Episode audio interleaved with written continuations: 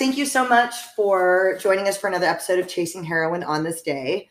And we are super excited. Today we have our first part two episode. Mm-hmm. We have a follow up with my friend Tommy, who was our first guest actually. And now we have a better setup. Last time he had to sit on the floor in the studio on a yoga mat. And I want to thank you for being such a good sport. We you can make a case that we still don't know what we're doing, Right. but we definitely didn't know what we were doing that day. I was like, I don't know, just you want to just sit there and and talk, I guess. We'll sit on these exercise mats. Yeah, we'll sit on these mats. So now at least he's like up on a couch. Um, but anyways, my name's Janine. My sobriety date is January 15th, 2015. And I'm Kimberly Walker. I'm a licensed marriage and family therapist.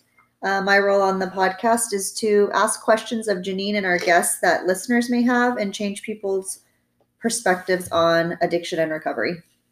Cool. So, like I said, today we have my friend Tommy back on the show. When was his episode? July? No, I think like that up. August or September. Was it? Okay. Mhm. I know he was our first guest. His episode OD at the Wheel was loved by all. And I told you guys that I would have him back in January. So we've got him back in January. But before we say, but before we get into the actual story, Tommy will have one year on January 10th. Yes. And I'm super happy about it. Congratulations, my friend.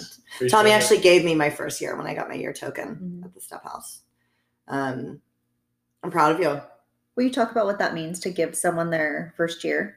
I mean, I don't know that it's. I mean, it's always a big deal to get a year, Uh-huh. regardless of which year it is. For me, I guess because I've been trying for so long, getting a year is a big deal. And then to have Tommy in particular do it meant a lot to me because we've been in rehab together over the years. Like, if there was people out there that other people would say would never actually get clean, hmm it would be me and him. And so we were both clean that day. So to have him give it to me that day was was important, was a big deal. So his role is to like give you the token and like say some nice words and Yeah, basically. Yep. So you both identify and then typically you say something about the person. cool. Um, yeah, and then and then give them a token. So so Tommy is back on the show to talk about we're actually right around when it was January 5th, right? Third. January 3rd. Mhm. Is it That's today? today. Oh Look my at our- look at our timing. That's crazy. I thought that's how you uh, try to schedule. it. No, I knew well, I knew it was in January. I didn't know it was on the exact date. Yes. Today. Okay, what was it the was, year again? It was three years ago. Okay. So Wait. Yeah, three years ago.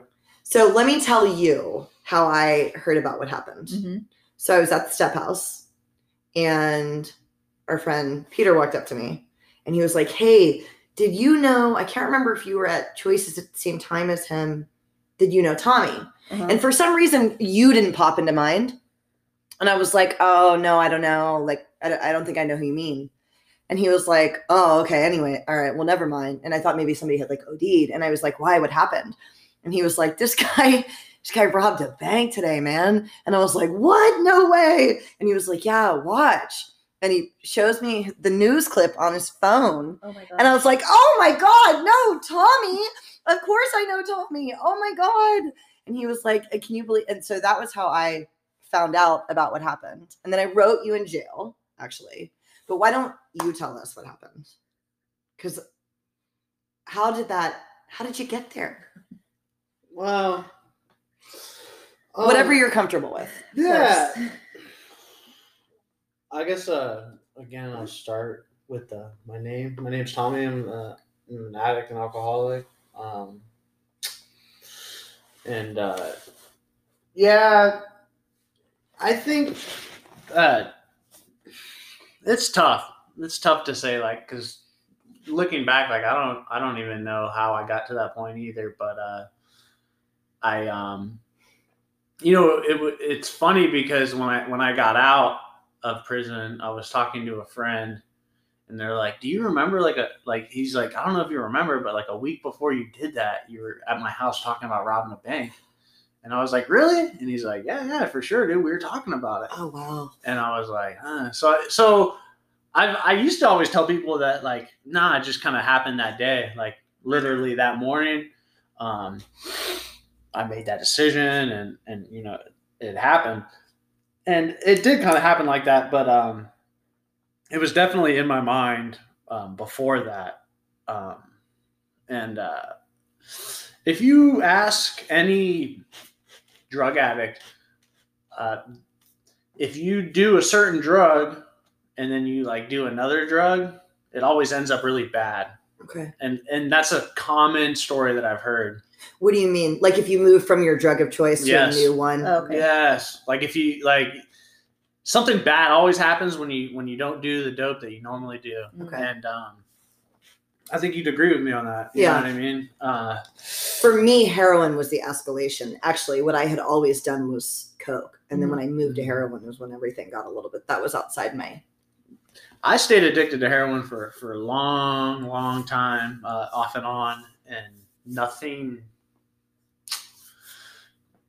It nothing like this happened. Right. You, you know Right. uh, that that overdose uh, w- was big. That that overdose was big, but nothing like this. And I know that this uh, theme is um, is heroin, and I am a heroin addict for sure. But it, I, I would be lying to you to if I didn't say that uh, other drugs weren't involved. Um, at the time, you know, I was shooting cocaine. when did you start? Sh- Like how long before you robbed the bank did you start shooting coke? Like how long were you? Oh, it was like a couple weeks. Oh, that's it. Yeah, Okay. Okay. shooting cocaine is probably like one of the worst things you can do. Right. Like yeah. it, it's it's very very addictive. It's uh, very intense. Uh, we we were talking earlier about like psychosis, Yeah. crystal meth psychosis, Mhm. and and I had said you know some people smoke crack and they get crazy like that, and uh, that to me that's what happened. yeah. It, it was that's for sure what happened to me Okay. that's for sure what happened to me. Uh, I it like we like we talked about. It happened on uh, January third, and um, I believe I'd started using New Year's Eve, Okay.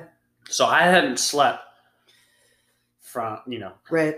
uh, New Year's Eve night, January second. Now it's January third. Yeah, I've been up for you know seventy two plus hours or whatever Right. um, and and continuing to you know inject cocaine and heroin and, and You were you had a house, right? You lived somewhere, right? You weren't homeless. Weren't you living somewhere? yeah it was that was the other that was the other really tough part um, for me was that uh, I was I was with somebody and I had been with him for a few years and she uh, man she loved me and and she uh, there was a lot of pressure for for me to settle down and uh, earlier in December I had asked her to marry me and uh, got her a ring and stuff and it was uh,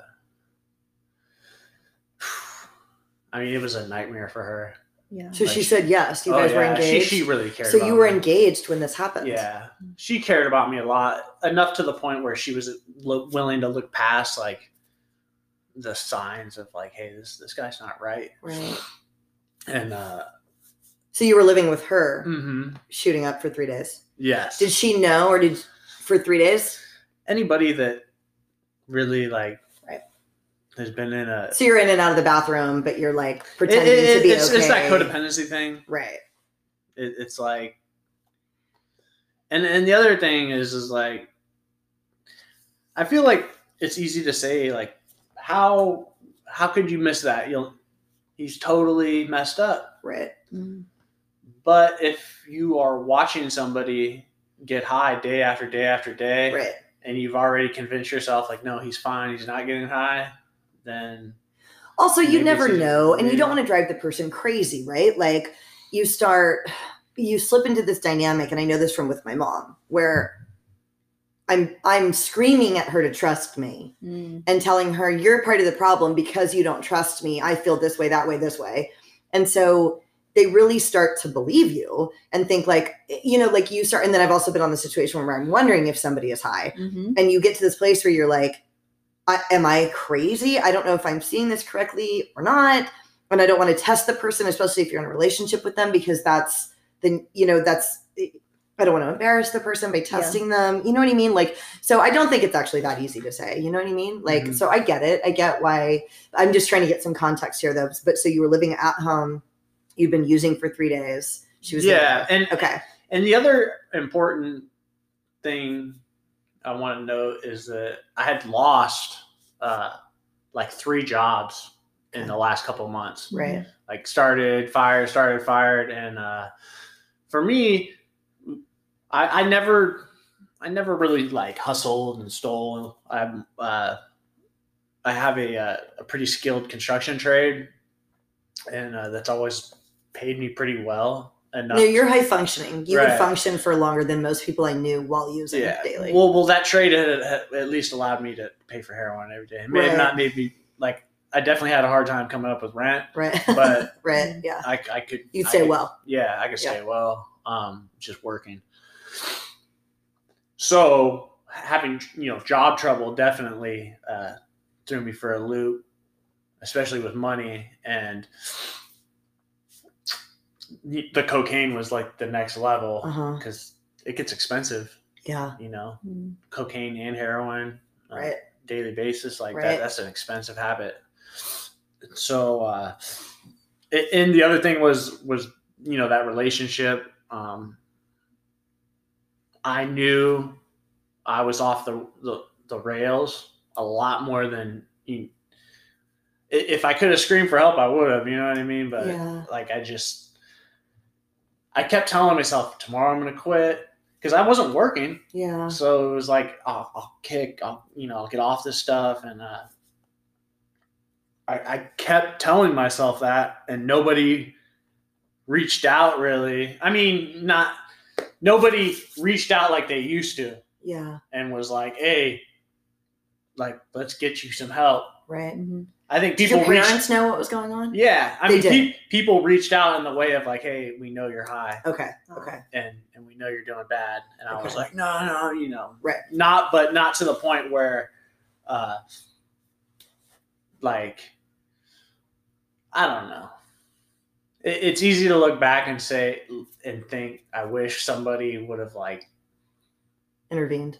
Yeah, but I don't think I would have wanted to go to rehab, you know." Yeah. I know you. You wouldn't have wanted to. live here. and and I remember having a conversation with my mom like that a couple days before it happened, and I was like, "No, I'm good," and blah blah blah. And man, looking back, I was just way out there, and uh, I the the story isn't it. It's not that complicated. Yeah. So just walk us through that day. You woke Yeah. up and you thought, Well, I Fuck didn't. it, I this didn't is- wake up. right, You fair. know, I I've been I- awake. Yeah, I'd been up. Right.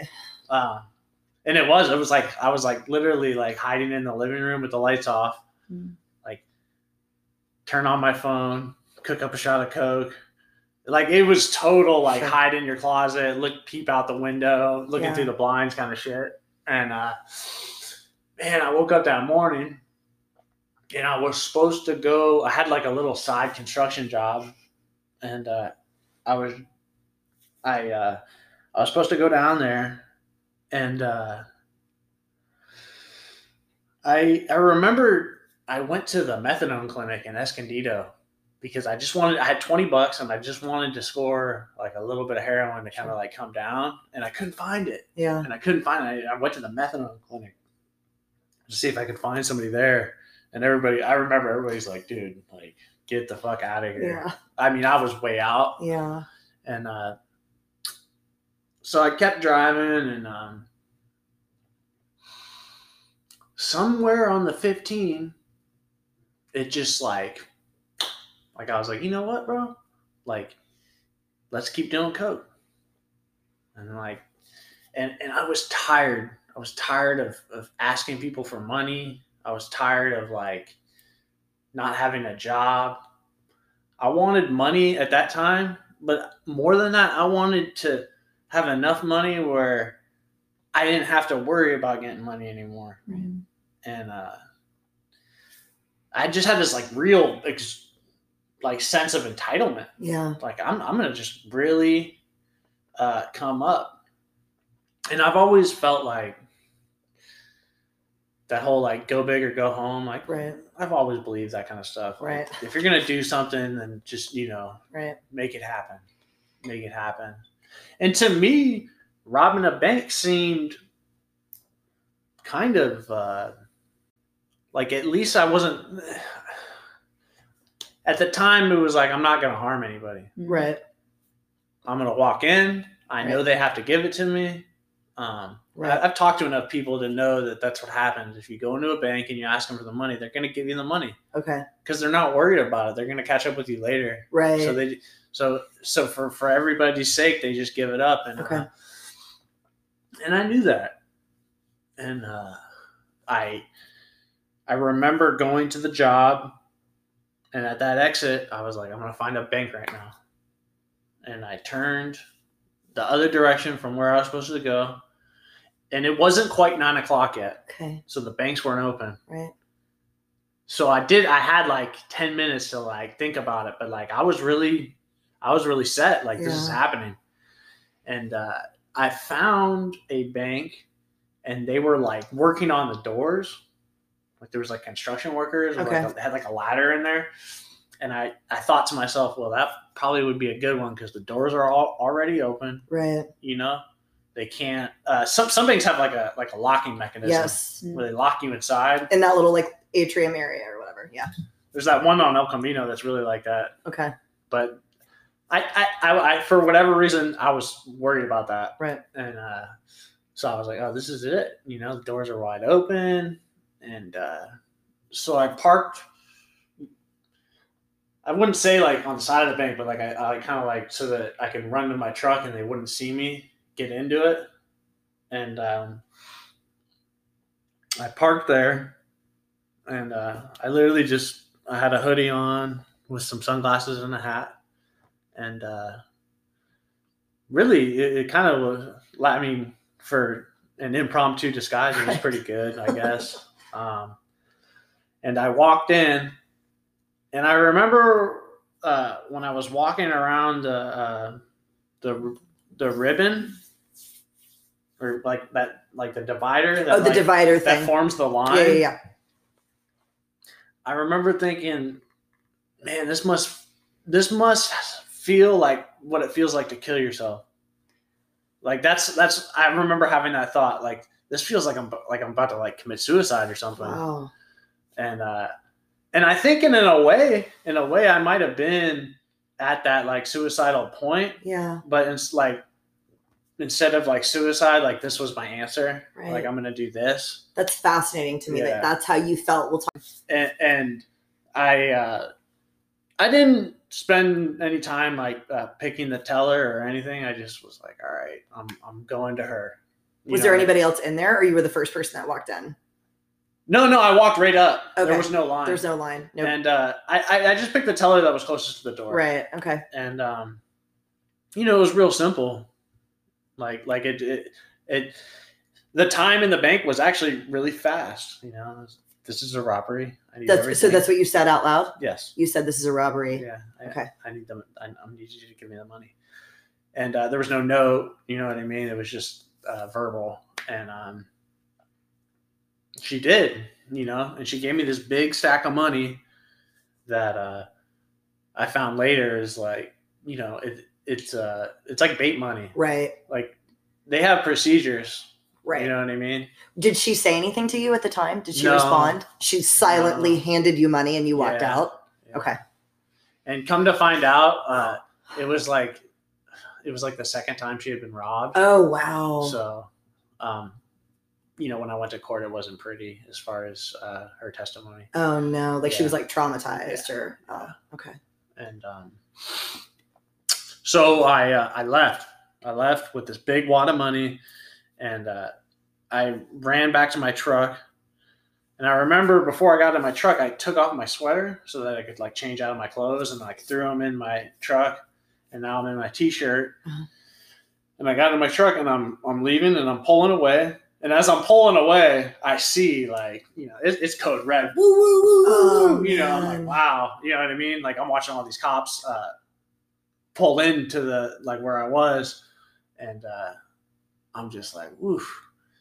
And and and and when she gave me that big sack of money, I I I, saw it and I kind of thought something was up.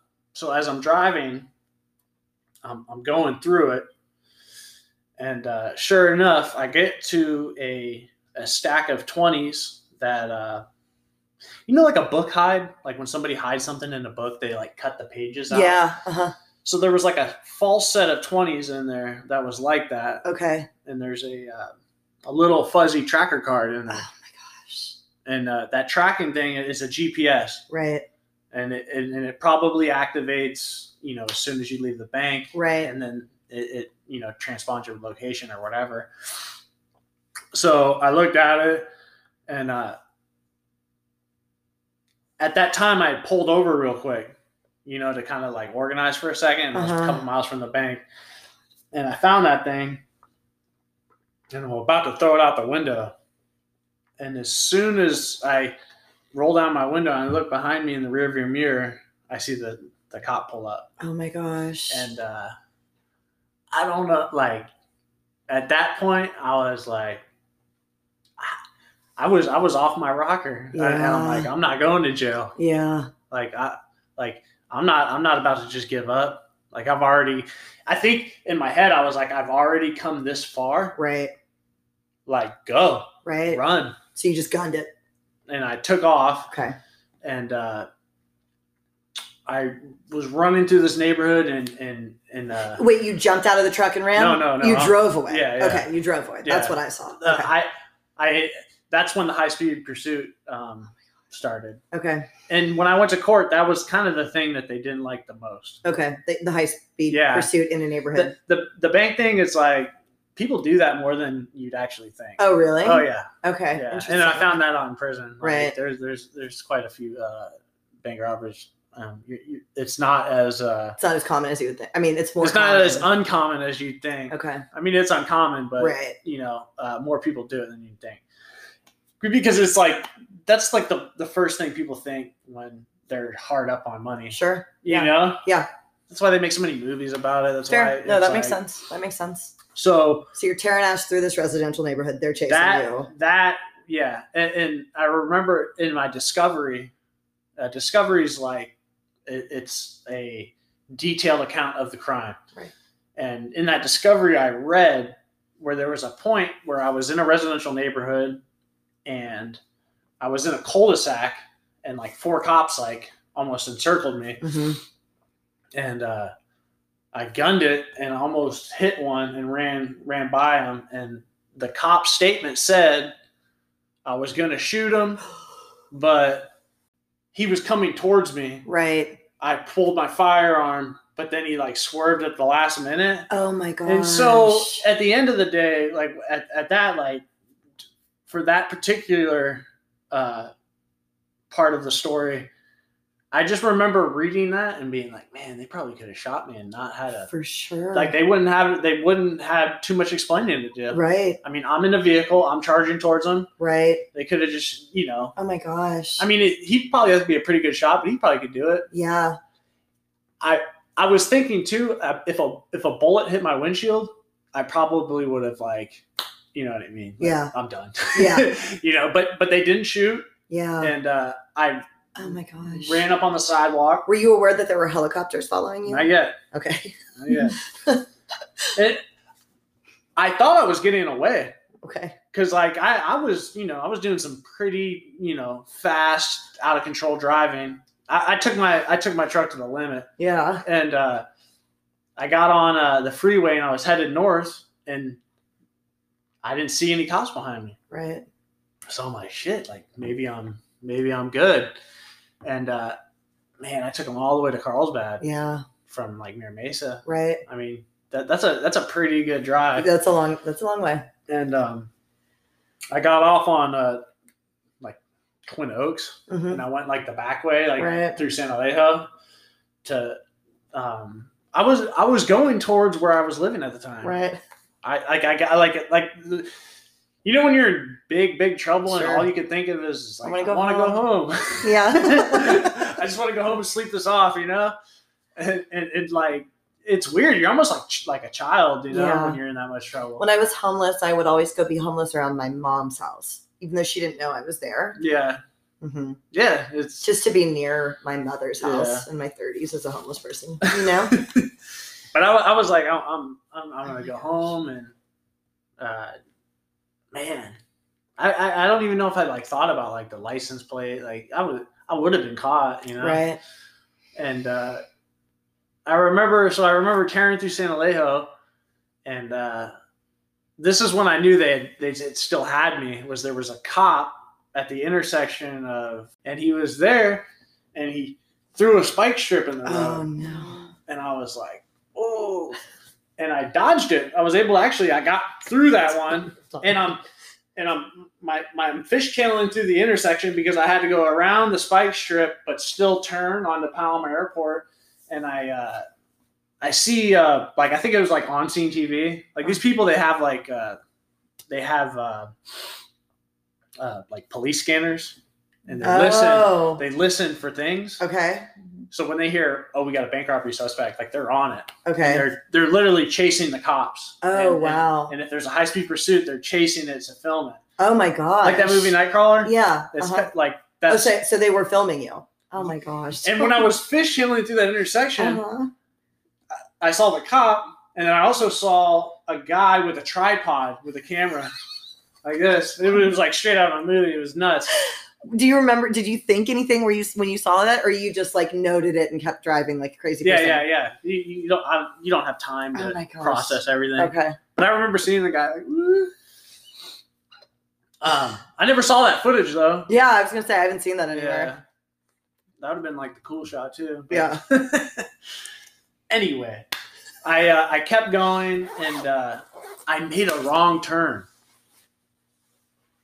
And uh, I went up into this neighborhood in a dead end, and there was just no getting out of it. And so I hauled ass back down the way I came, and they and the cops knew it. Like Right. they'd set the spike strip up right there. I drove. Oh, I, I I just I was not gonna stop, Yeah. and I drove over the spike strip. Um, What happens when you do that? Does it pop all the tires? Bam, bam, bam. You hear them? the front Okay. and once the it's not like grand theft auto when you lose uh, tire pressure on both sides you're done Okay. the vehicle comes to a complete stop Oh, I didn't know that. it's not like like sometimes you'll see like video where they're riding on the rim Uh huh. but that's only one tire Okay. but when you lose both Okay. You stop. the vehicle's done Okay. you're, you're not going you're not going forward anywhere no matter Okay. how much you press that gas Okay. and so um uh or the rear Okay. front, like but both sides Okay. and uh so when that happened i just took off running and now i'm almost home Right. i could literally have ran there Oh my gosh. and um so i take off out of my truck you know i jump a couple fences i get the most shit for this walking casually through the yards. well yeah because everybody's like damn bro you, you lost you lost gas quick you know what i mean No. but but to my defense like You were trying to pretend everything was normal when you were walking through the oh, yards, no. right? no Oh, you not. weren't. Oh, I, I oh, was okay. What? Because Skylar, when Skylar watched it, he was like, "Look at this! This is the best part." When he's passing people's windows, he's like, "What's up?" Like strolling and then running and then strolling. He thought that was your tactic. No, Okay, no. I think. Well, I didn't know which. Like it was kind of like you were I, just running. Well, I was running, and then I was kind of thinking like, man, where do I go? And like when I when I jumped over the the the wall and into the the neighborhoods, that's when I looked up Saw and I saw the helicopter. Oh my gosh. and I'm pretty sure like that's when everything kind of set in where I'm like, I'm done. yeah, Like they got me. yeah. you know. And then I heard like a dog barking, like a police dog barking, Oof. um, on the other side of the fence, and I saw a cop like look over the wall that I'd come from, and I'm like, I'm surrounded, you know, like Oh it's it's over, it's over. And uh, I heard him say like, Hey, come out, and I go, All right. I go and uh, I'm pretty sure I remember going, Hey, don't shoot me. You know what I mean? Yeah. Like I don't like I don't you know don't just don't shoot me. And they're like just come out and uh, you know I come out and it's you know four cops the dog. Did they ta- rah, rah, rah, rah," oh my know, like gosh. like Did they tackle you? no Because you walked out with your hands up, right? I feel like I saw. Okay. and uh, I came out and and they arrested me and that was actually on video too from somebody's ring. Okay. That whole thing was on somebody's ring because Okay. I had come out the gate from their backyard Oh my gosh. and that little camera. Okay, I saw the helicopter news footage. Yeah. Well, there's like different. There's different angles. There, there's a lot yeah. of footage of it. right a lot of uh, um, paper trail or you know media. media trail or whatever. Mm-hmm. my lawyer told me that too. Uh, there's a media tag on this, Damn. which which makes it worse, you know. Right. Um, and uh, I remember I remember when I was in the back of the cop car, I looked behind me and I saw a guy with the FBI jacket, and I was like, oh, Oh my I gotta go. I, I asked him, I go, so I just did a federal crime, huh? And he's like, yeah, for sure you did. And um, they carted me down, you know, they, they, they brought me downtown. So they brought you to MCC, not where did what jail did they bring you to? San Diego. Okay, San Diego. That's where the crime was committed. okay, You know but it what I what they didn't bring you to the federal jail. They brought you to the state jail. So okay. what happened was, uh, and and I, like like true drug addicts. As soon as I hit the back of that cop car, I wasn't, I wasn't all that like, like oh man, I really messed up now. Right. I was tired. Right. I wanted to go to sleep. Yeah, You know, and I had never done anything like this, not Yeah. even close. I know. And I was well aware, like I'm gonna, I'm, I'm, you're gonna be gone for the next few Yeah. years. Like this isn't, Yeah. you know, this isn't like oh probation. Right. You know, this isn't, you know, you're not gonna bail out on this one. right. You, you're, you're gone. You're gonzo. Yeah. And uh, and I knew that. And um, I uh, they took me down to uh, San Diego uh, robbery in downtown, like their office. Oh, there's an office. I didn't know that. Yeah, yeah. Okay, that was, like, in the- in focuses on robberies. station. Okay, got it. and uh, they, they, you know, they had like a holding cell, and there was an interrogation, and uh, the interrogation was done with uh, the FBI and the San Diego Police Department Robbery Division. Did you get a lawyer? Did you ask for one? No, Okay. no. because it was, dude, they had you dead to rights. Right. Trucks Yeah. full of money. Yeah. They got eyewitnesses. Right. Like, like they knew it was me. Okay. and uh, the FBI agent, um, like they, they were both kind of questioning me, and uh, I just told them, look, um, I'm addicted to heroin. You know what I mean? I'm addicted to drugs, and I need the money, and that, this is that's what happened. And uh, I, you know, all they really wanted from me was that confession, like, hey, I went in there and I said it was a robbery, because because that's their job Right. once they get that, they're done. Court goes easy, blah blah blah. So it wasn't it wasn't a long drawn out thing. Okay. And uh, the FBI, I remember the FBI agent. Uh, he told me he goes, you know, my brother, my brother's on the East Coast. I think he was from like Boston or something. And he goes, yeah, I mean, you know, my brother's on the East Coast and he's on those pain pills too, Oh wow. and uh, he struggles tough. I go, yeah, man, it's it's it's it's, it's a thing, you know. And at the time, I didn't realize that the FBI was doing me a favor. But looking back, um, the way he said it, it was because he he told me he goes, look, man, um, we're gonna go ahead and give this to San Diego robbery. Uh, we don't want to prosecute. We're gonna let San Diego robbery do it. I wondered why you didn't do Fed time. Right. And- Okay, and- and that's why. Because I kept looking up at- your at sentencing that key online. moment, that was him saying, as the federal, you know, as the FBI, we're gonna give this to San Diego, Okay. and that probably could have been the best thing for me as far as Of course it was. You would have done five to seven, one hundred percent of your When- time Fed right. time. when you do Fed time, it, it Fed time's easier, but you're Mhm. doing all your time. It's longer. Yeah. Yeah. And uh, and so I went to jail. Kicked in jail. Yeah, kicked and I was I'd been taking methadone, Oh no. so it, I mean it was you know three months. Of, oh my gosh. Um, and I didn't have like any a real emotion about it in jail. Yeah. Like I was just like, it is what it is. I got in. I got into jail. Started doing my little push-ups. Right. You know, and uh, started reading. Like I, I kind of adapted a little bit too well. You know what I mean? And but but that but I I've always been good at that. Yes. Like if you put me somewhere, I'm gonna live. Yeah. I'm gonna survive. You know, and so um, you know I got into jail and and, and uh, I um fought my case. Well, I didn't. I didn't even. I wouldn't even say fought my Yeah, case. you'd already I, confessed. I I really just went through. I I essentially uh, pled. Uh, I got. I ended up. Uh, my family ended up giving me a lawyer. I was just about to ask, did you get a, Yeah. a defense? Okay. and and she told me uh sh- like you know the best thing you can do is plead the sheet and what that means is literally i just pled guilty without even like a time frame okay. usually like the way it works at court is like hey they're offering you this Right. you want to sign yes essentially i just signed Okay. like there was like I the max was eight years, Okay. you know. That was the most they could give me. And my lawyer said if you just sign, it'll look good because you're saying like, look, dude, like I'm I'm I did I'm it. done. Yeah. And so that's what you know, essentially that's what happened. And when I when I signed the the court session before my sentencing, the the uh the judge goes, So you want to plead guilty? And I go, Yeah. And he goes, You know that we're your your lawyer, like I had like delusions of, of, of whatever, like Right. I'll get drug court. Like I really Yeah. thought like maybe drug court is not gonna happen, bro. but like, you know, I was just trying to be hopeful or whatever. Sure, of course. And he goes, uh, you know, your lawyer's talking about like probation and stuff, and he's like, that's probably not going to happen. Uh, we're talking five to eight in the back.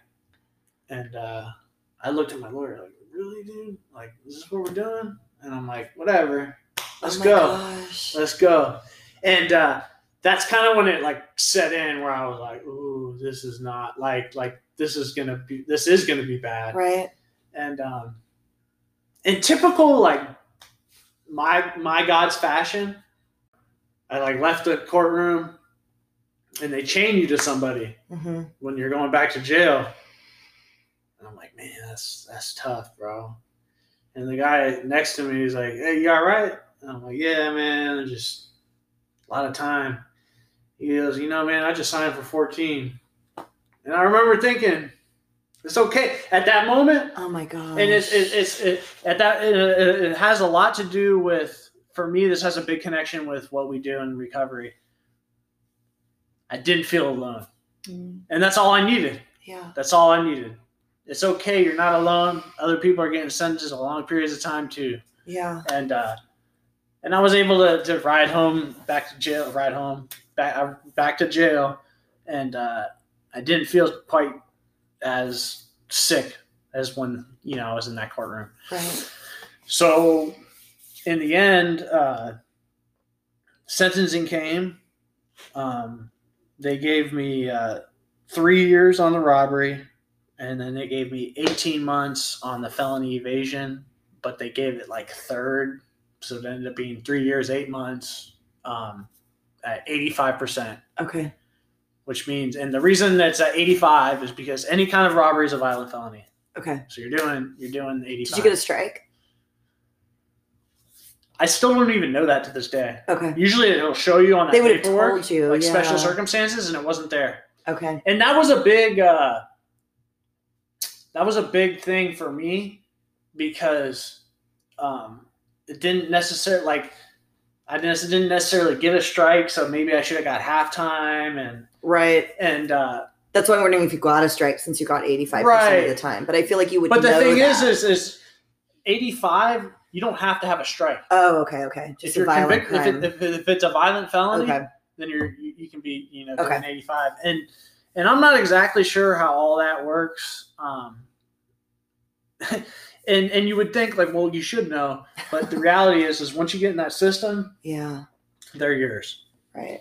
and it doesn't matter what like you think or your lawyer Yeah. says You're right. once you've been sentenced and you go to prison, they go off of that court document paperwork, and there's really whatever they whatever they jotted in, and especially because I pled guilty Right. and I and I just was like whatever it is, what it, it was just It's it done. was what it was, and um, the way that works as far as getting sentenced to state prison is um, they they just uh, you just sit in county jail for a couple more weeks, and then they come get you one night, and they say, hey. Uh, get whatever your stuff together and you always want to like um, go to store and like hold stuff Yeah. that way when you go to reception you have that stuff to use Okay. because it's not uh, when you're in reception it's like reception was the, the hardest part of my prison sentence I've heard that. out of all of that. So tell tell people what reception is. Reception is before Well, that's like you placement. get assigned, right? It's Okay, placement.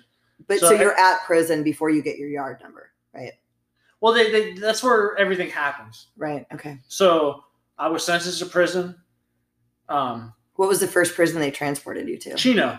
Okay, That's so where you're on Chino reception. That's where most most people from San Diego go. okay. I think uh, Donovan used Yeah, to be a reception Donovan. center, but it's not anymore. Okay. And Chino, Chino's an old prison. Yeah. It's real old. They got they still got the bar uh, like the bar doors. Oh wow. They have uh, chicken wire over it, but it's still those old bar doors. Yeah. And um, I mean, just roaches and. At one point, I had like rats calling on me while I was Oh, sleeping. Tommy. Like it was rough, dude. It was super rough. Oh my gosh. and uh, but that is where um, um, they they essentially evaluate you Okay.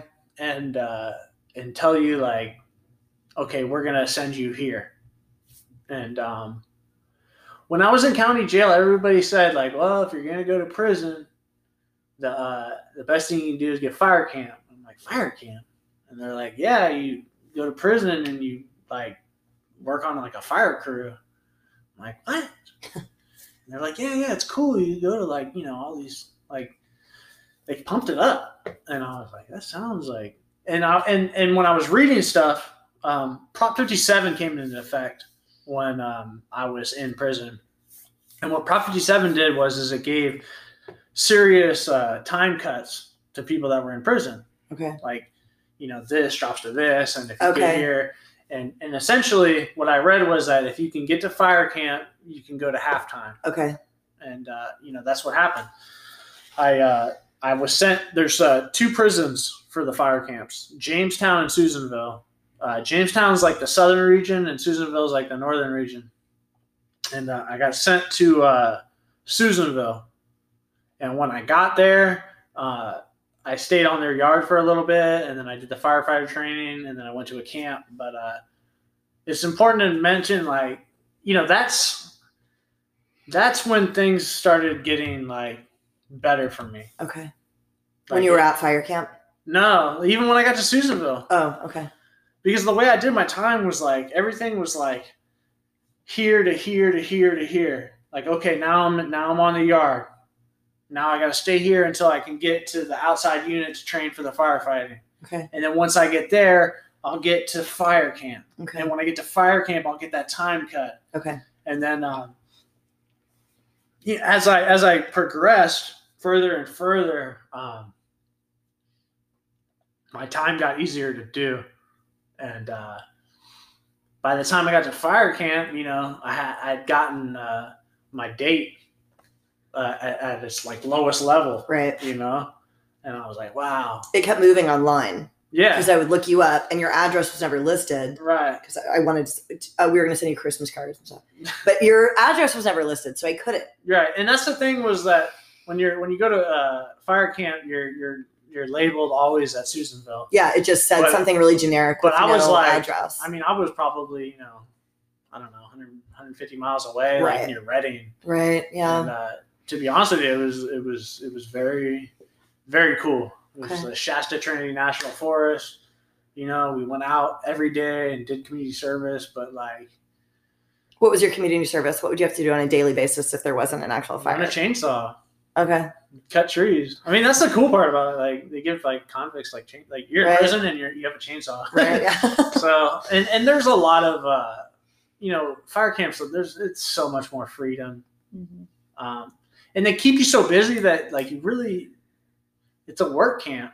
and you were feeling better by then. You'd kick the methadone, and Oh, I was by then, I was hog healthy. I mean, working out. Yeah. Like yeah. I was I was in the best shape of my life. Were there any actual fires while you were there that Yeah. you had to go? Oh, there were. The Okay. Camp Fire. Okay. Remember that? Or in Paradise, it's called the Camp Fire. It was like the most destructive fire in California. Oh, the one down near the border. No, no, this was uh, in Paradise, California. Okay. It was the one. Uh, I'm sure I heard about Donald it the Trump time. went. Like okay. he flew out there because it was such a Oh, thing. Oh, oh, oh, you know okay. what I mean? So yeah, no, we uh, we definitely got action on fires, and um, you know, I mean they were. Fire camp is uh, it's nice. There's a lot of uh, a lot of nice things, but you earn it. Right. and you earn it in hard work. Right. Like, because the shifts are 24 hours. That means you get up at like, you know, seven and you're literally on that fire, you know, on that fire till seven the next day, Wow. like sunrise to sunrise. Right. And, uh, and then you get 24 hours off and you're Okay. just, and you don't think that you can sleep all day and all night, And you, you can. do. Yeah. Yeah. Cause I mean, you're just whooped. Wow. And they feed you really good. And, uh, so I got a, uh, a time cut for that. I got time cut for, you know, um, just the firefighting classes in itself. Um, I had a GED and they couldn't find it. They let me take it again. Which Oh, was, that's cool. which was a godsend. And Okay. uh, it, it was like three months at the time if you passed it, but then they changed it to six months off. Oh, okay. So like, so you have fire camp and GED, both of which gave you time off. well, yeah. So like 85 went to 50. Okay. You know what I mean for being in fire camp, and then six months came off the top, Okay. and then three weeks for the firefighter training, and uh, you know that that time in reception when I was looking at that three years, eight months to 85, like I was like, man, I'm like, like I at that time in reception, I felt like I was in the belly of the beast. Yeah. and like I just couldn't see. Like I, I, I was like I can't even think about being not locked up right now. And how old were you at that time? Like thirty, Okay. So you were going to get out at 33, 34, you thought. or wait, was I? I was twenty nine. It, it was like I was old enough to where like I was like, man, like when you get out, like Right. Things are be- different. yeah, you're not gonna be in your prime anymore, like no doubt. Right. You know what I mean? Like you're gonna Right. get out and be like 35. Right. like it sounded like ugly to me at the time. it did. It sounded How old bad. are you now? I always forget. Uh, I'll be 33 next month. okay. All right. You know. Okay. And so at that time, like I was like sick. I was just sick, and and I was. I didn't see, I didn't see light at the end of the tunnel, and and like I said, I just I, I did one day, like one day at a time, really. And it's funny in prison they call uh, when you have stuff going on, and you have a schedule and routine, they call it program. Programming. I got a good program, bro. I'm solid. You know, Yeah. and it's funny because we say that, like, Right. how's your program? You know, Right. Yeah. and it's the same shit. right. It's That routine. It's it's it's. I have things in my life. I have things that I do that keep me, uh, keep my mental state well, and it's all good. Well, one of the things Amy said on our last show was, and I think this is so true, I'm going to start saying this all the time. People think that once their life is stable, they'll become a disciplined person, but actually, discipline leads to stability. So finding the routine first Mhm. unfolds into stability in that opposite direction, you know, which I think is kind of true. yeah, So and in prison, discipline is is it's the whole uh, thing. yeah. It's it's it's, it's uh, uh, uh, what's the word I'm looking for? It's promoted. Right. Well, you have to. Yeah. Right. Like you got to be on your shit. Right. We don't we don't want anybody that's Right. not clean. We don't want anybody that isn't organized. We don't want anybody that isn't ready. You know, and uh, you know all those politics and shit. It's real. You know, prison prison can be a real dangerous place for a drug addict. Right. You know, especially if you because there are drugs in prison, and if you want to get involved in that, Yeah, but then you end up owing debts and that kind of stuff, right? Isn't that when it gets get bad? hurt. And I've seen it. Yeah. Yeah, I, I've seen I've seen people, and people told me that like, oh, you're gonna when I was in jail. Yeah. And Were you? she- Let me ask you this: Were you scared to go to prison? Honestly, were you scared? No. You weren't. Mm-mm. Okay.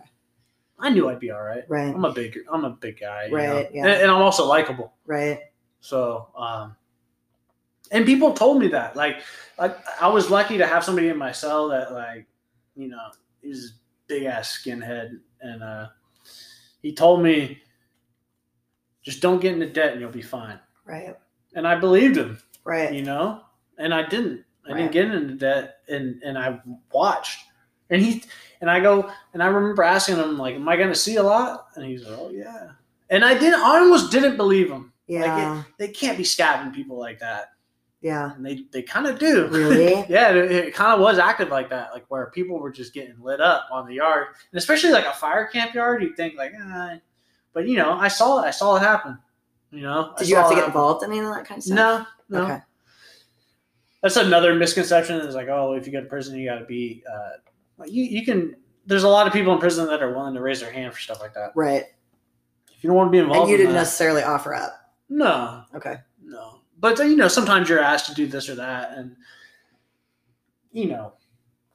But the, the reality is, is you, you can totally get out on you know without catching a new beef uh, if you're on lower levels. Okay. When you go to higher level yards, I can't really speak on that because Right. I've never been. Right. But it seemed like to me, it, it was my experience that on on lower level yards and stuff like, you know, I I did see, you know, violence and all that shit, but I was able to I was able to go home early, Right. you know, and and, and stay out of the bullshit. Yeah. So, uh, you know, with all that being said, with all the fire camp and the and this and that, um, man, I was out eighteen months, two weeks later. That's crazy. You know? I know. I was. I remember when you got out. I was like, "Oh my god, he's already out. That's crazy." Mhm. I don't remember how I found out. I don't remember how I. I'd been watching, and so I think at one point I looked you up, and you weren't in there anymore. Yeah, And then maybe I got your number from Peter. I don't even remember how we reconnected, but I somehow like knew that you were out.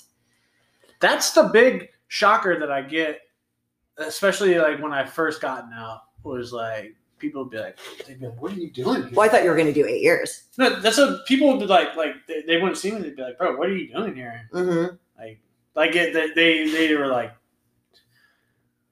"Bro, we saw you. Like, we Yeah, thought we saw you on they, TV. we thought they buried you, Right. Totally. You know? Totally. I like, yeah, well, I thought I was buried too. Right. And uh, man, it's crazy. It is so crazy. You're never going back. Yeah. Nah, I'm cool on that. Cool. It's uh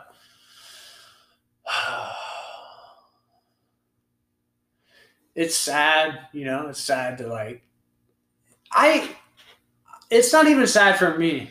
It's sad that there's so many of us in there that are that aren't getting out. Yeah.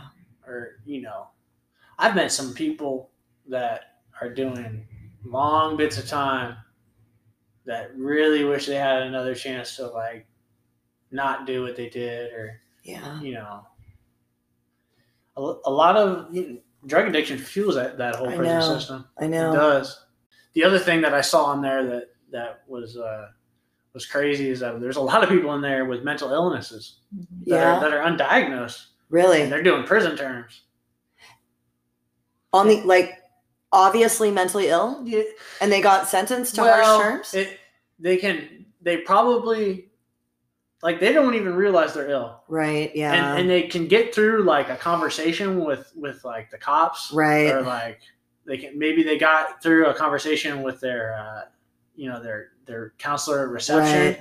but the thing is is like But you can tell when you talk to them, they're they're not right. well you know yeah like they're talking in their sleep they're up at night you know it's like dude, this guy is not and, and the thing is is is is there's just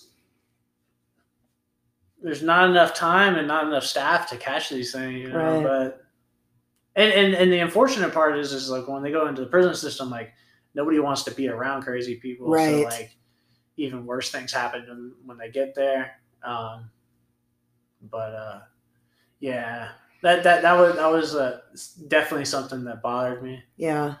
because I didn't want to be around him either, you know. But it's it's it's unfortunate those dudes get uh, they really get the ugly side of it. you know? Yeah. Yeah. So you you get out of prison and and then what was it like? What was your day to day? What were you taking away? What were you trying to forget? All of those kinds of things. Well, there's I was happy. Mm-hmm. To be out. Oh yeah. Yeah. there was like two months of just like you wake up and you're like, fuck yeah, Yeah. you get to see all your old friends and whatever. And and but but that died away. Like like for for a while, I thought like you know. Like I didn't have to like keep up with my meetings and shit, and I paid the price for that. You know, I got loaded again, and uh, After how long? After you got out? like three or four months. You Okay. know what I mean? Okay. I uh I had a lot of unrealistic expectations as far as like when I got out, like things were gonna be like this and things were gonna be like that. And uh you know, I just thought after something like that happens, I'm good and I don't have to worry about nothing, but I do. You know? Right. I Sure. still I still have that disease and I still gotta work on it. Mhm. And uh luckily the, the relapse wasn't too bad. I did a little time at a program and then um you know, I've always had I've, I've struggled with like AA and twelve steps and stuff. Um, I don't enjoy meetings. Uh, I've got a lot of friends that I love that are in AA and that I met through AA, and that's good. And uh, but it, it's always been hard for me to like keep a regular thing with like the AA and the program. Right. And um, at uh, actually at Janine's suggestion, um, she said, "Well, you should try this Vivitrol." And uh, I take that, and there's no side effects, and Yeah. and, And it's been like a game changer for you. That was my next question. So like it's been a struggle for a long time. You're coming up on a year. What's different? And yeah. that, I mean, Vivitrol's been great. yeah. I'm a fan of Vivitrol. So I'm just Tommy was a little bit hesitant to talk about Vivitrol, and I don't think that you need to be at all Mhm. because it's not I think that however you can get and stay clean and sober, that, that that's what matters. And there's not necessarily a right way to do it. I'm a fan of 12 step and, and abstinence, but I consider, is my personal opinion, I consider Vivitrol abstinence because mm-hmm. there's no detox from it and there's no head change. Mm-hmm. Whereas sub, uh, Suboxone and methadone is harm reduction. Mm-hmm. There's still a chemical dependency involved. And with Vivitrol, you know, you don't, you don't have that. with with all the attention around like the opioid crisis in Right. America, I can say w- without feeling doubtful or anything that Vivitrol is a miracle drug. I agree with that. It's it's literally, and, and the thing is, is is you just have to try it. Like if Yeah. you if you if you struggle like I did, try it. Yeah. Will you talk a little bit about what it is or what it does to your body? Or It's just a blocker. Mhm, It's a uh, it's a one month injection. mhm. It has the it has it, it's it's just the opiate blocker. It's it's the same thing as it's in Suboxone. Is that Right. Suboxone Right. without the without the opiate, Right. and uh, it looks like tree sap, you know, and that's because it sits in you for thirty days, you know. Right. And they, they put it like uh, like on your They do you a know, shot in your booty. yeah right in your like lower back butt area, Mhm. and it's a thirty day thing, and um, kind of a strange. You can almost like taste it Yeah. like when you first get it and and I used to get like kind of like sleepy after that but uh, after a few months there's nothing Mhm. and uh, So it prevents you from feeling the effects of opiates. But I've actually had, use- yeah, Yeah, but I've actually had friends tell me it also reduces cravings. Like I had a, doesn't for me oh, it doesn't for you. Mm-mm. Okay, interesting. Okay. Nope. I had a friend who never had a single using dream the whole time he was on it and had had them like all the time. Do you saw, dude, I had a gnarly using dream the other day. It was so realistic. I woke up and I was like, I thought I had relapsed. And I woke up and I like my six years, this is in two weeks. And in my and the weird thing about my using dreams, they're always like not realistic necessarily. You know how it is. Like you're in a weird space that you would normally be in. But my time, my clean time is always accurate. So like three years ago when I had a using dream, me in the dream knew I had three years. Mm-hmm. And in this one, I knew I was coming up on six years, and then I blew it. And when I woke up, I was like, "Oh, thank God, I didn't actually use." Are you still having using dreams? yeah You do. Okay. yeah and and really what that attests it to is like to me it's not it just makes it seem like it's uh a lot of it's in your head Right. It is, you know what I mean? Like the reinforcement that drugs feel good come from me telling myself that. Right. And I, and I know that because, you know, because I don't, I still have cravings and stuff. Right. Even with the drug that's Even supposed with to take it away. yeah, that's true. Huh? You know, Vivitrol works for me because it, it, if I think about like, oh, I want to get loaded, like I just know I can't. you know that you can't. Yeah. I don't know if it makes you. I think it gets you sick, or maybe it just doesn't do anything. Uh, I've tried to get high before, like taking Suboxone, and it's like really like a futile effort, and it pisses you off. you know? Right. But uh, essentially, regardless, like whether it gets me sick or it just doesn't work at all, I don't. I don't know because I haven't tried it. Right. Yeah. And and, and for whatever reason, that's good enough for me to be like, no, I don't want to do it. Right. And uh, you know, eventually, I, I will get off of it, but uh, for now, But I think you should give yourself more credit. You still go to your appointment once a month to get that shot. You don't have to do that. You know what I mean? yeah. So that in and of itself is a Well, it's it's it's, it's, it's real simple. yeah. That's e- that's easy for me to do. Right. Yeah. It's hard for me to, to go to a meeting like Right. four or five times a week. Right. know? Yeah. Like, Yeah. Especially because I, you know, I work. I work a lot, and and uh, and in my time off, I want to do things that I wanna do do. I want to go surf, and you know, Yeah. or spend time with my girlfriend. And uh, it's tough. It's tough, you know, having trying to have a relationship and being in a program, especially when you're in a relationship with somebody that's not in the program. Right.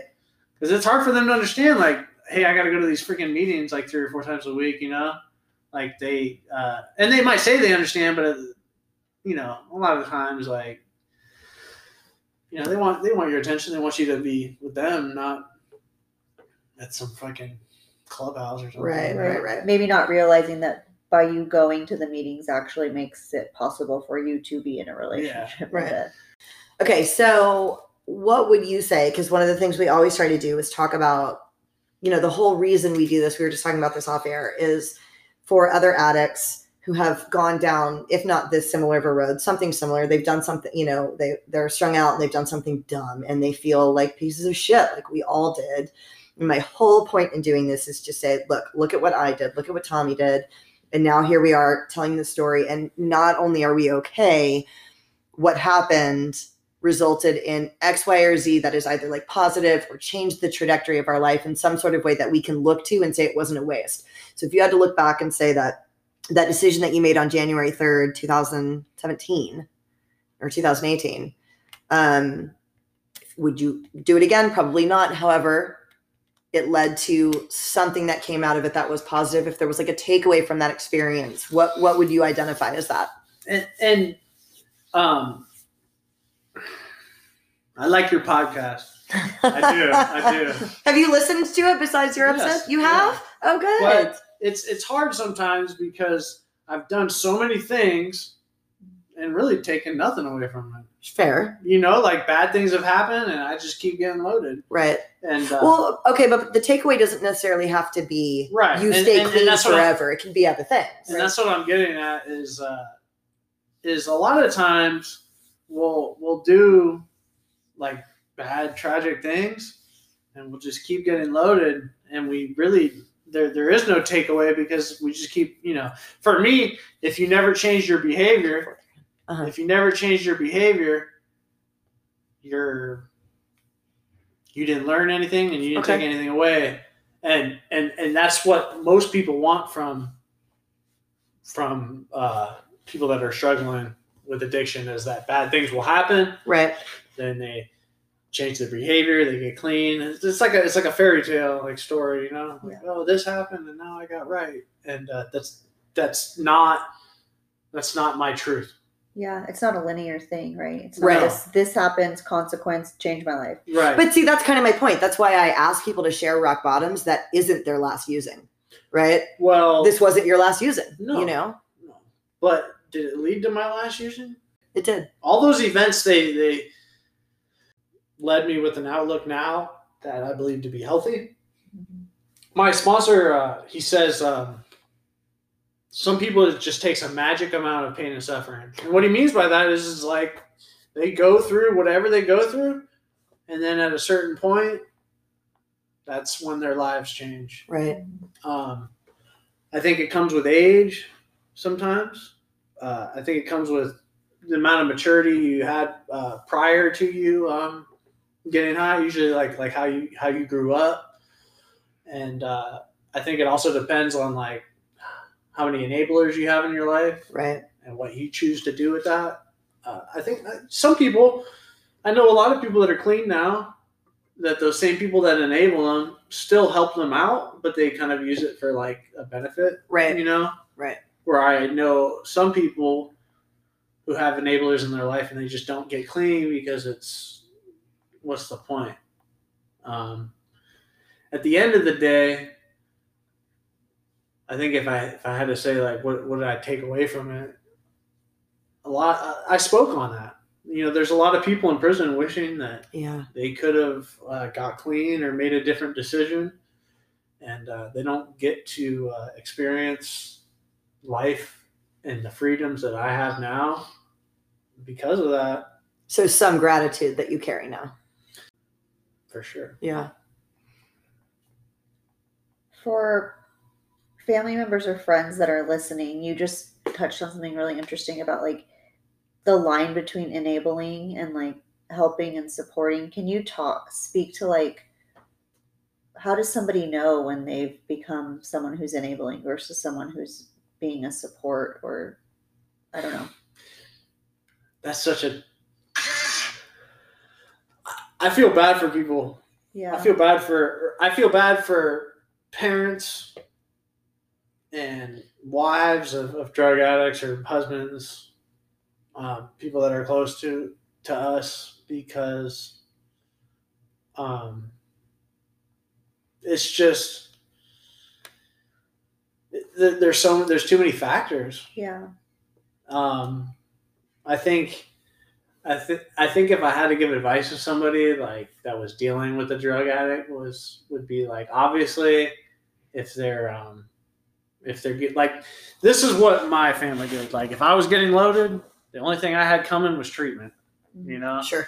like and and that, That's where my mom got to. but that could be like a bad thing too because then it gives you like a, a a springboard as far as like Oh, like they would never, they would, they paid for never ending treatment right because you. It, for me, it got real easy just to get clean. just to go to, yeah, detox. So, uh, a lot, of, a lot of, and then there's those hard ass parents that were like, "We'll pay for treatment once, maybe, or not at all," That's actually what mine did. and, and it was like, after that, you're on your own, Right. and uh, I feel like when that happens, people hit rock bottom a lot quicker. But I've also seen that where you know people hit the street and they don't ever come back. Right. Um, I I think that's a really, that's a hard, I don't know what the easy answer there is. You know, I think the best thing for a family member to do is to go to Al Anon. mhm. get support from other people and pray about it Mhm. and get to a place of serenity with the decision that you make. I, I wouldn't even give anybody advice on that. Yeah. I, I would tell them Go to Al-Anon. Yeah, you're like you're not you're asking the wrong person Mm. because I, I don't know. Yeah. I don't know.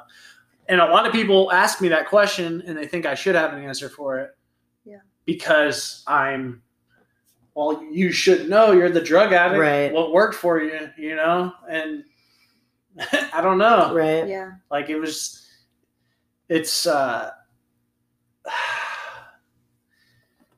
if if you make it I, i'll say this if, if you make it easier on me uh and, and i don't have to feel a lot of uh pain and it's real easy to to get past the the the bad shit that's happened and yeah it's not good for me I agree with that. If I, if my mom, like when I got out of one of the last rehabs, I wanted to just live with my mom, or before I went to the last one in Oceanside, Mhm. I wanted to live with her and like get a job, just like a part time job. And I'm sure I would have kept using.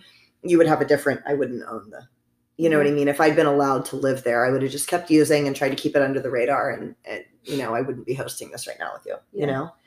Um, when you were in prison and were you talked about program and structure and a schedule, um, was that the first time you had implemented that sort of routine in your day to day life? yeah to that to that level for Mhm. sure like that was kind of one of the good things was that if uh if you can do it there you can leave and do it uh So to give you some sort of appreciation for like having your routine and having some discipline. yeah Okay. because the thing when i did that i i felt better and that i wanted to say that was that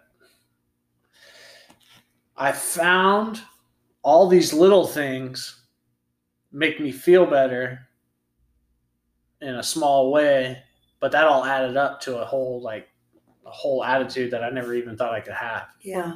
and it, uh, it started with like just the small things uh, you know like making your bed you know things like that but it, it, it goes a lot more than that but people always bring that up uh, everybody says that not even drug addicts like well try making your bed Right.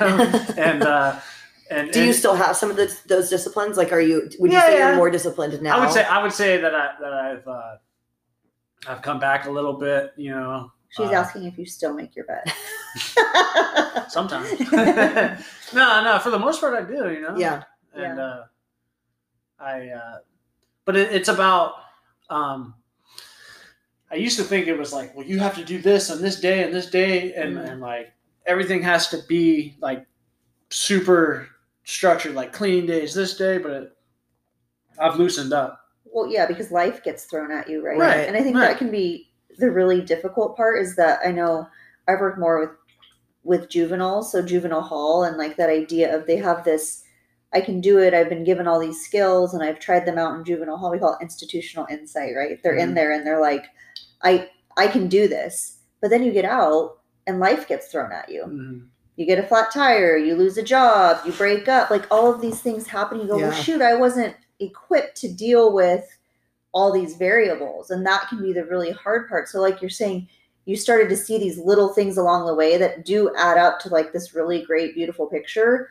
But initially, you're going, I just have these few, I just have the edges of the puzzle done. I don't know what it looks like yet. And it doesn't feel as great as when you can see this really big picture of I know every Wednesday I'm doing this because it's kind of set up for you. So it can be hard once you get out. I like that. Discipline is like starting the edges of a puzzle. Mhm. I think that that's the framework. That's kind of cool. I like that. Thanks. It's Thanks, the- but- and, and I would say that like like as far as like you say you work with it like juveniles, the reason what they don't account for is like being distracted, Mm-hmm. and that's what happens when they get out, and that's Right. what happens like even with adults. Like Totally. we, we, we have something we, we want to do, but then we get distracted, and we spend too much time thinking about something else, and uh, it loses its importance. Uh, yeah, that's why you've heard some noise on the podcast. I've looked at my TikTok since we've been talking like an idiot because I'm distracted. Yeah. Well, and But so- yes, I just know that there's things that need to happen in my life as far as like self care and, and, and stuff and, and property care and, and uh, I just it happens. I get it done. yeah, Uh, I work a lot, but when I you know having the holidays off, I've been able to kind of get a lot done. And Yeah.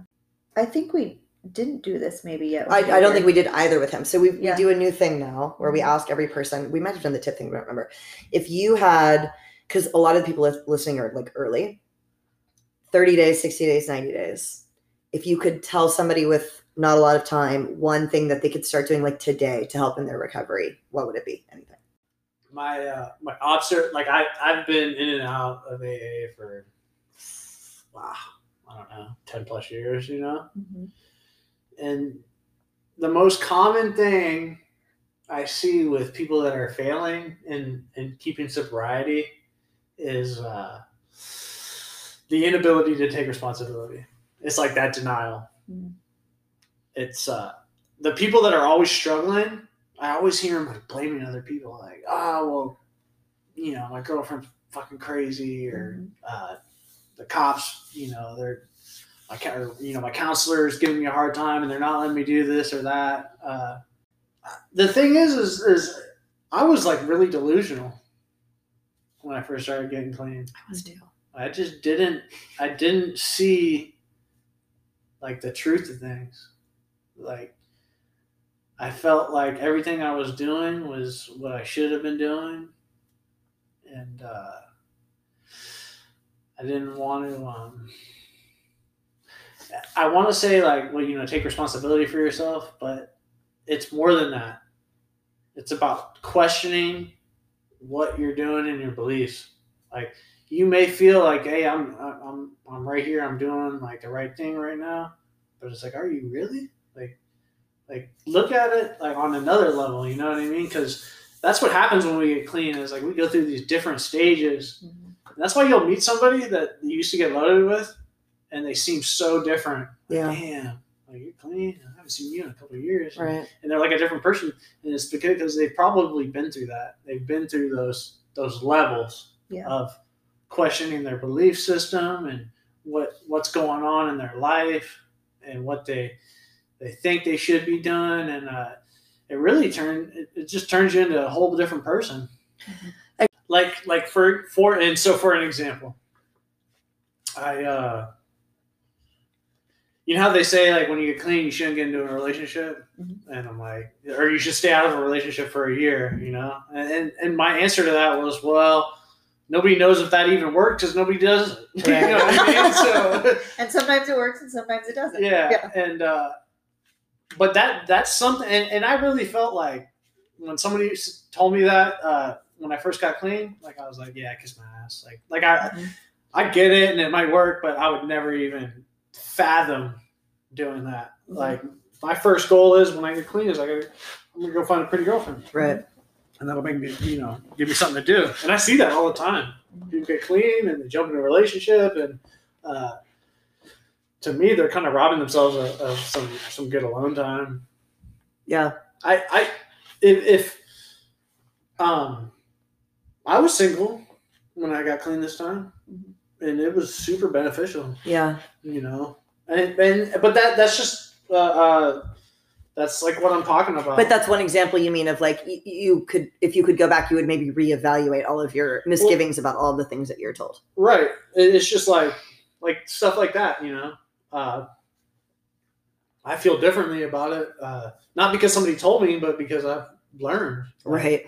that I feel better, or you know, it, it's just it's good to feel uncomfortable, you know. And when you're single, you're uncomfortable Yeah. because nobody nobody's there to give you uh, uh, uh, Validation. right. And so if you're not getting, I like it. I, I like that humility. Like Yeah. you know, it's good for you. Yeah. You don't need that. No, I get it. It makes you feel good or whatever. And then the other thing we, we always ask people, but we didn't ask you this last time, is do you work out? Mhm. And if so, what does being physically active does it play a part in your recovery? Oh yeah. What do you do? Like a hundred percent. Yeah. Like, uh, I don't, I don't like go to the gym. You surf though. Yeah. A lot, Yeah. Uh-huh. A lot, a lot. And what part would you say that plays in your recovery or helping you stay And it's just well, it's it, surfing's cool because it's everything. right? It's it's uh, it's social for me. I can. I usually surf by myself, but like it's social as far as like um, I have friends that are in the program that surf, and it kind of gives us something to uh, go around. Um, sometimes like I have a friend that we'll meet up and we'll go on like a surf trip or whatever. Uh, it's physical, Right. uh, and it's also like obsessive for me. Like Right. it gives me something to kind of like uh, tinker on as far as like checking Surfline all the time. Right, Oh, yeah. it's gonna be good, and and uh, yeah, it, it's uh, it covers my full spectrum as far as um, what I need as a human. And uh, my job's physical too, so that helps. Yeah. Thank you so much for joining us again. Mhm. Yeah, thanks for Thank you for coming. wi- being willing to share that story too. I don't know how much you talk about it, but I was really wanting to know. It was a big thing for me when it happened. Yeah, Yes. He's It upset me. yeah, for sure it was. Yeah. But I mean, he's the closest friend. You know, like I, I don't know. I meet a lot of these guys when they're out. Mhm. I never knew anybody, and I, and you know, I don't know. It was that I'm that glad you're out. that that was the tragic part about it for me was that uh, it happened like it wasn't something that happened early on, Right. And so it hurt a lot more because it was like, man, like it's uh, it's hard to get your ass kicked by this addiction for ten plus years Yeah. and still struggle and still I struggle. still struggle. Yeah. Um, a lot of people break at that point, you know, Yeah. Yeah. And whatever that looks like is is is that. But uh, Well, I'm glad you didn't break, and I'm proud of you. yeah, yeah. And I appreciate you coming back. hmm Yeah, thanks a lot. So, thank you guys again so much for joining us for another episode of Chasing Heroin. And all the usual places if you want to link up with us Instagram, Chasing Heroin, Janine Coulter, or if you're interested in checking out my fitness studio in San Diego, the name of that Instagram is Studio Cybrid. We're on Facebook too. And TikTok, Chasing Heroin, or TikTok Studio Cybrid, all of those places. And then, as always, and you know, I hope I don't sound like a broken record, but if you guys, we so appreciate your time to rate and review the show. And it pumps us up in the algorithm for Apple so that if somebody is looking for recovery related content, they may find us, which could potentially really help somebody. So, thank you guys as always for joining us and reach out with any questions.